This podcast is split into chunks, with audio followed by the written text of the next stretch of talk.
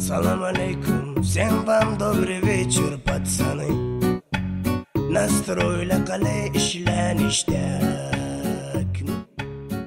سلام با یه مینی اپیزود از پادکست کانفیدنتیست پیشتونیم امروز موضوعی که انتخاب کردم در مورد افزایش سرعت کار و کار بهینه توی دندون پزشکیه باید اول از همه این رو روشن بکنم که افزایش سرعت کاری که امروز میخوایم در موردش صحبت بکنیم زدن از یه سری مسائل و حذف کردن یه سری از مراحل نیست در واقع می‌خوام بهتون یه سری راهکار پیشنهاد بدم برای اینکه افزایش سرعت توی کارتون ببینید. در عین حال کیفیت کارتون هم حفظ بشه. باید اشاره بکنم که افزایش سرعت کار چند فاکتور مختلف داره. یکی فضا و محیطیه که دندون پزشک در اختیار داره. یکی وسایل و موادشه. یکی دستیار خوبشه و آخریش هم که مهمتر از همه است خودشه. اول از همه می‌خوام فضا و محیط رو براتون توصیف بکنم.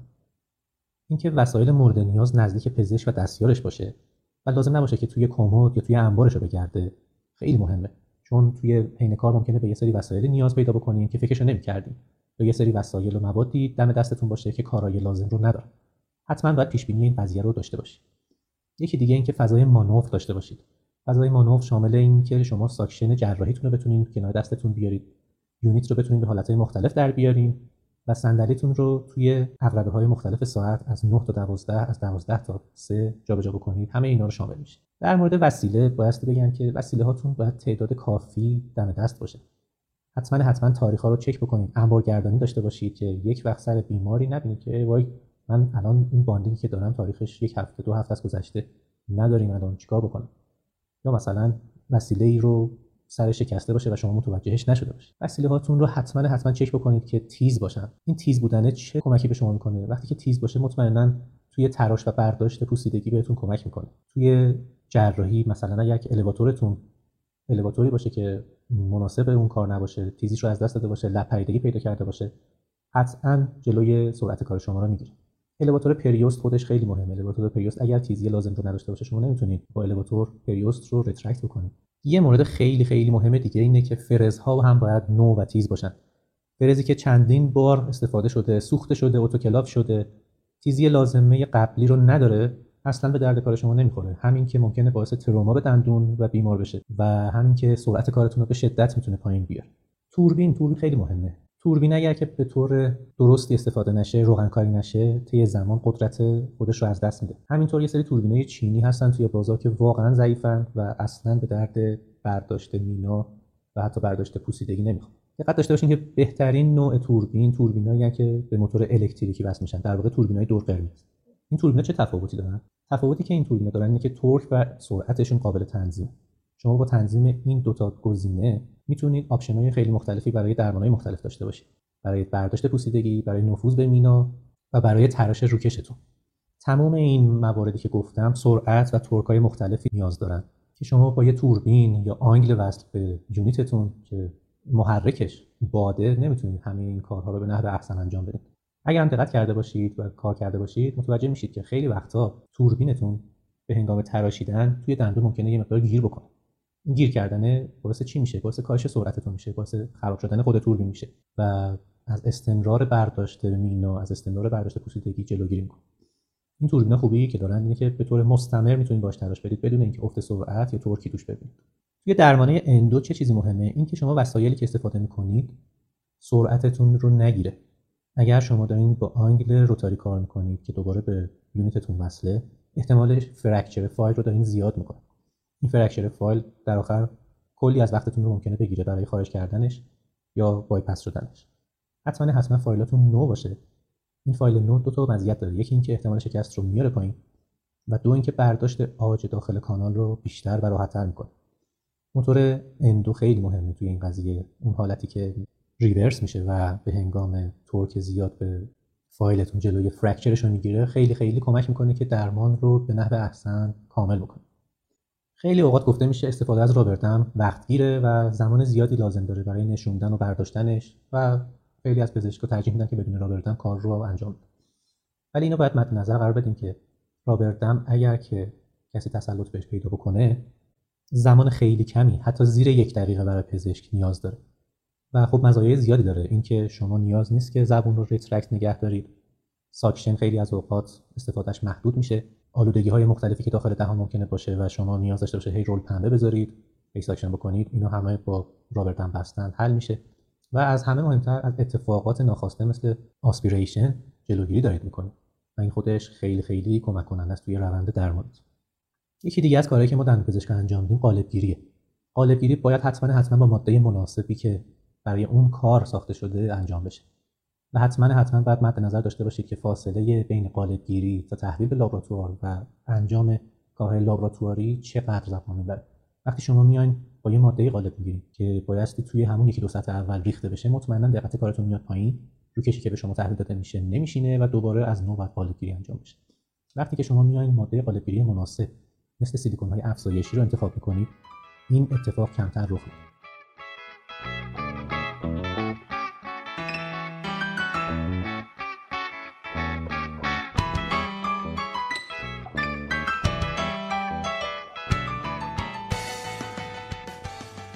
حالا بریم سراغ دستیار. اول از همه اینکه دستیار باید آموزش کافی دیده باشه. شما دائما نباید به دستیار بگید که این وسیله رو بیار اون کار رو می‌خوام بکنم. اصلا حین کار شما صحبت زیادی نباید با دستیارتون داشته باشید.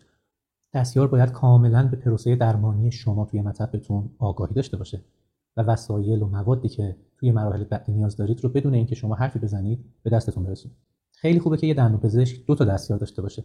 ما همیشه تاکیدمون توی دندونپزشکی بر دندونپزشکی چهار دستی یا فور بوده. خب این خیلی عالیه. اگر که دندونپزشکی بتونه درمانش رو فور انجام بده خیلی سرعت می‌بره بالا. ولی از اون بهتر داشتن یه دستیار دیگه است. و در واقع دستیار اصلیتون کنار دستتون باشه دستیار دومتون در حال حرکت بین یونیت و بیمار باشه. اینو مد نظر داشته باشه که خیلی از دستیارا تلفنشون هنگام کار روشنه. این کار اشتباهیه. واقعا دستیار باید تمرکزش به اندازه پزشک روی بیمار باشه. اگر لحظه ای غفلت بکنه دستیار ممکنه اتفاقات ناخواسته برای بیمار یا پزشک رخ بده. و حتما حتما تاکید بکنید که گوشی دستیار silent باشه و دور از دسترسش. خیلی از کارا رو دندون پزشکا محول می‌کنن به دستیارا نمیگم کار غلطیه ولی باید گزینش شده این کار رو انجام داد مثلا اگر آموزش کافی دیده باشه دستیار برای curing کامپوزیت می‌تونیم قسمتهایی از curing رو به اون محول بکنیم و نواحی که خیلی خاصتر و مهمتر رو خودمون انجام بدیم. مثل مرحله آخر curing که باید همراه با یه ماده oxygen inhibiting باشه که خودمون انجام بدیم با تایم طولانی تر مثل curing های اولیه که خب باید حتما حتما به صورت ramping باشه و دمای زیادی توی دندون ایجاد نکنه. خب اینا رو ما بیشتر آگاهیم بهش و بهتر که خودمون انجام suction کردن که خب خیلی کار خاصی نیست. اغلب دستیارا حتی دستیارایی که مثلا کار جراحی هم نکردن می‌تونن به راحتی آموزش ببینن و اون منطقه جراحی رو به راحتی ساکن جراحی انجام بدن. می‌تونیم تعویض فرزها رو به عهدهشون بذاریم. که خب بایستی که اسم فرزها رو کامل بلد باشن و با سرعت این کار رو انجام بدن. خیلی از پزشکا میان کشیدن بخیه رو می‌ذارن به عهده دستیار اصلا کار درستی نیست. بایستی در نظر داشته باشیم که دستکاری بافت های دهان بیمار اصلا اصلا کار دستیار نیست و برای شما مسئولیت میاره. کشیدن بخیه رو حتما حتما خودتون انجام بدید که دقت کافی رو دارید. می‌دونید کجا بخیه زدید. می‌دونید کجا باید شستشو بشه و تعداد بخیه ها دستتونه. چشمتون هم آگاه تره خیلی دیگه قالبگیری رو میدن به دستیار. باز هم کار اشتباهیه. قالبگیری اگر دستیار بخواد انجام بده باید تمام نکات قالبگیری رو بلد باشه. من می‌تونم به جرئت بگم که خیلی از ماها خیلی از نکات قالبگیری رو هنوز نمی‌دونیم. و حالا شما بیاین اون 6 سال تحصیل رو بذارید کنار. به دستیار بگید آقا یه آلژینات دیگه بگیر. نه یه آلژینات فقط نیست. همون آلژیناتی که داری می‌بری تو دهن بیمار بایستی قوامش چک شده باشه. بایستی آندرکات های بیمار مشخص باشه. روش گذاشتن سرعت برداشتن سرعت برداشتن خیلی مهم ما وقتی که می‌خوایم قالب از دهن بیمار بیاریم بیرون بهترین راه اینه که با یک ضربه خارج بکنیم. این سرعت باعث میشه که اون شکل و فرم ماده قالبگیری بهتر حفظ بشه. و خیلی از موارد دیگه مثل اینکه اون قالب پاره نشه حباب نزنه همه اینا رو که توی دانشکده بهمون آموزش دادن. یا مثلا میایم به دستیارمون میگیم مومشو بگیر. نه موم مهمه. موم اکسیژن بیمار رو داره نشون میده به ما دستیار واقعا اطلاعی از اکسیژن صحیح بیمار نداره. میگه خب اینو گذاشتم ببند. ببند صفر که شد درش میاره به شما تحویل بده و خب این اصلا اصلا کار درستی نیست. بازم این مسئولیتش با شماست و قطعا قطعا اگر برگرده کار شما دو برابر میشه. دوباره خودتون قالب بگیرید و دوباره بفرستید تو یه کار دیگه ای که دندون انجام دادن آموزش های بعد از درمان رو دوباره محول می‌کنن به دستیارشون. این از نظر روانی برای بیمار جنبه مثبتی نداره. بایستی که آموزش ها اول از همه از طرف خودتون به بیمار گفته بشه. ناراحتی های بیمار رو خودتون بشنوید از دهنش. یه برگه آماده یا نوشته شده بهش تحویل بدید که تکرار حرفاتونه و اگر خواستید تکرار اون توصیه ها بر عهده دستیارتون باشه.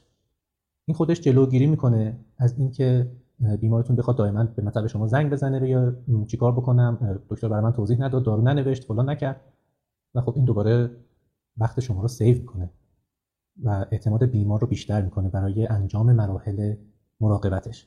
اگر شما به بیمار بگی نیم ساعت یک ساعت این گاز رو بذار رو دهنت بمونه خیلی تاثیرش بیشتر از اینه که بره بیرون دستیار یا منشی بهش بگه که دو ساعت بذار باشه همینجوری بعد خوب میشه. نه. از دهن شما باید بشنوه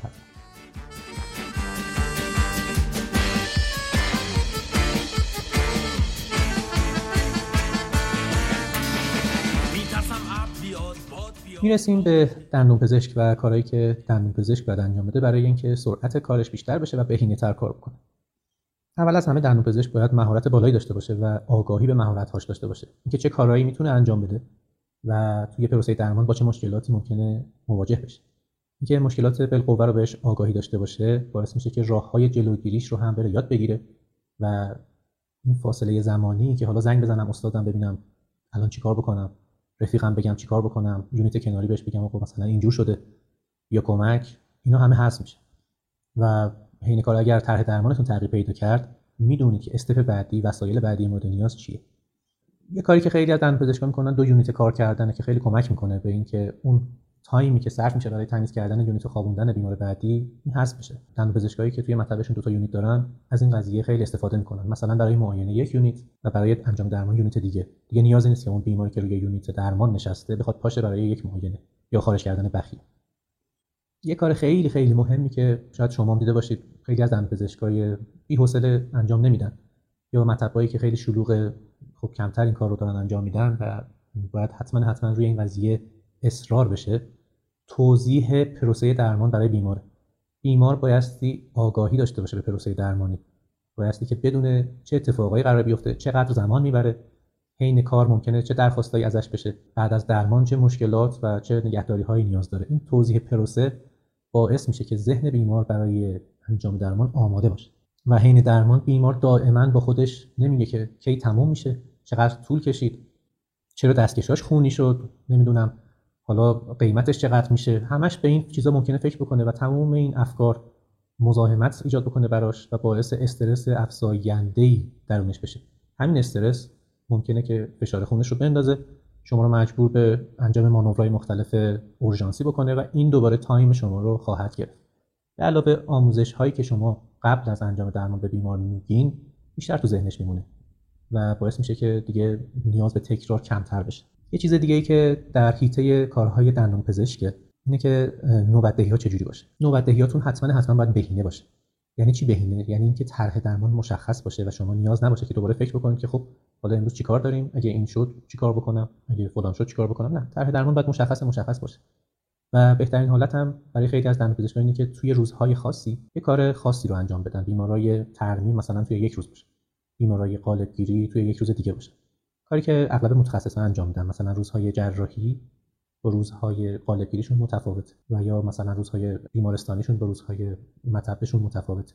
این باعث میشه که ذهنشون آمادگی داشته باشه و یک پروسه مشابه رو توی یک روز دائما انجام بدن و از پرش ذهنی جلوگیری می‌کنه درگیری ذهنیتون رو کمتر می‌کنه. اینکه حالا مثلا بیمار قبلیم endo بود فلان شد بعدی ترمیم فلان میشه. نه نه اینا همه هست میشه.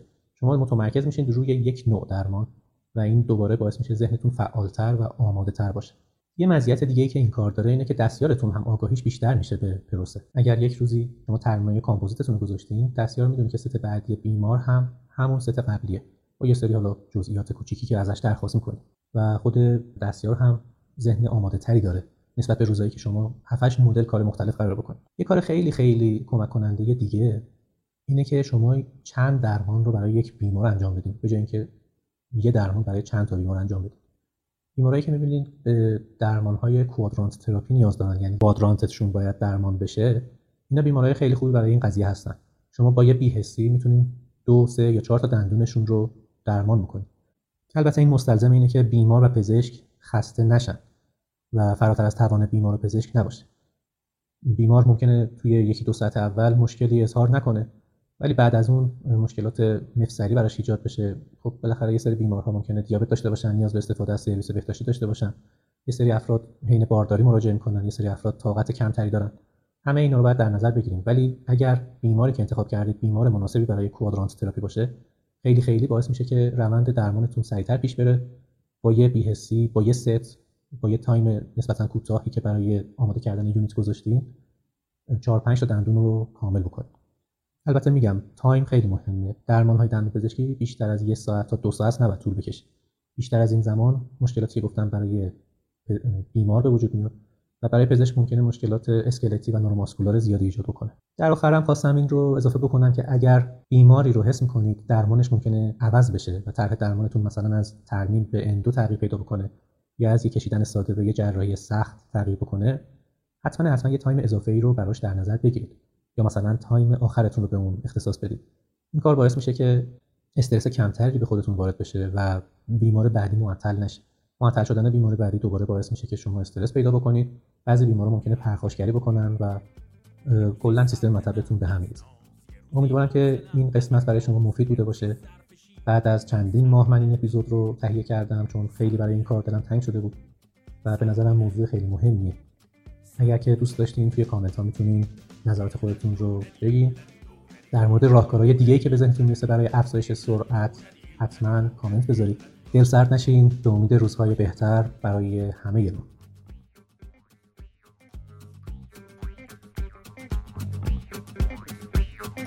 یه روز از این حال اسفناک یه روز از این وضع خطرناک یه روز از این لحاف نمناک. در میام در میام در میام آخرش از حرف مردم آخرش از خانه هفتم تهش از دروازه روم. رد میشم رد میشم رد میشم رد میشم. یه روزی شاد شاد میشیم بارون میشیم باد میشیم. یه روزی ما رفیق میشیم شوخ میشیم شفیق میشیم. ایشالله ایشالله ایشالله.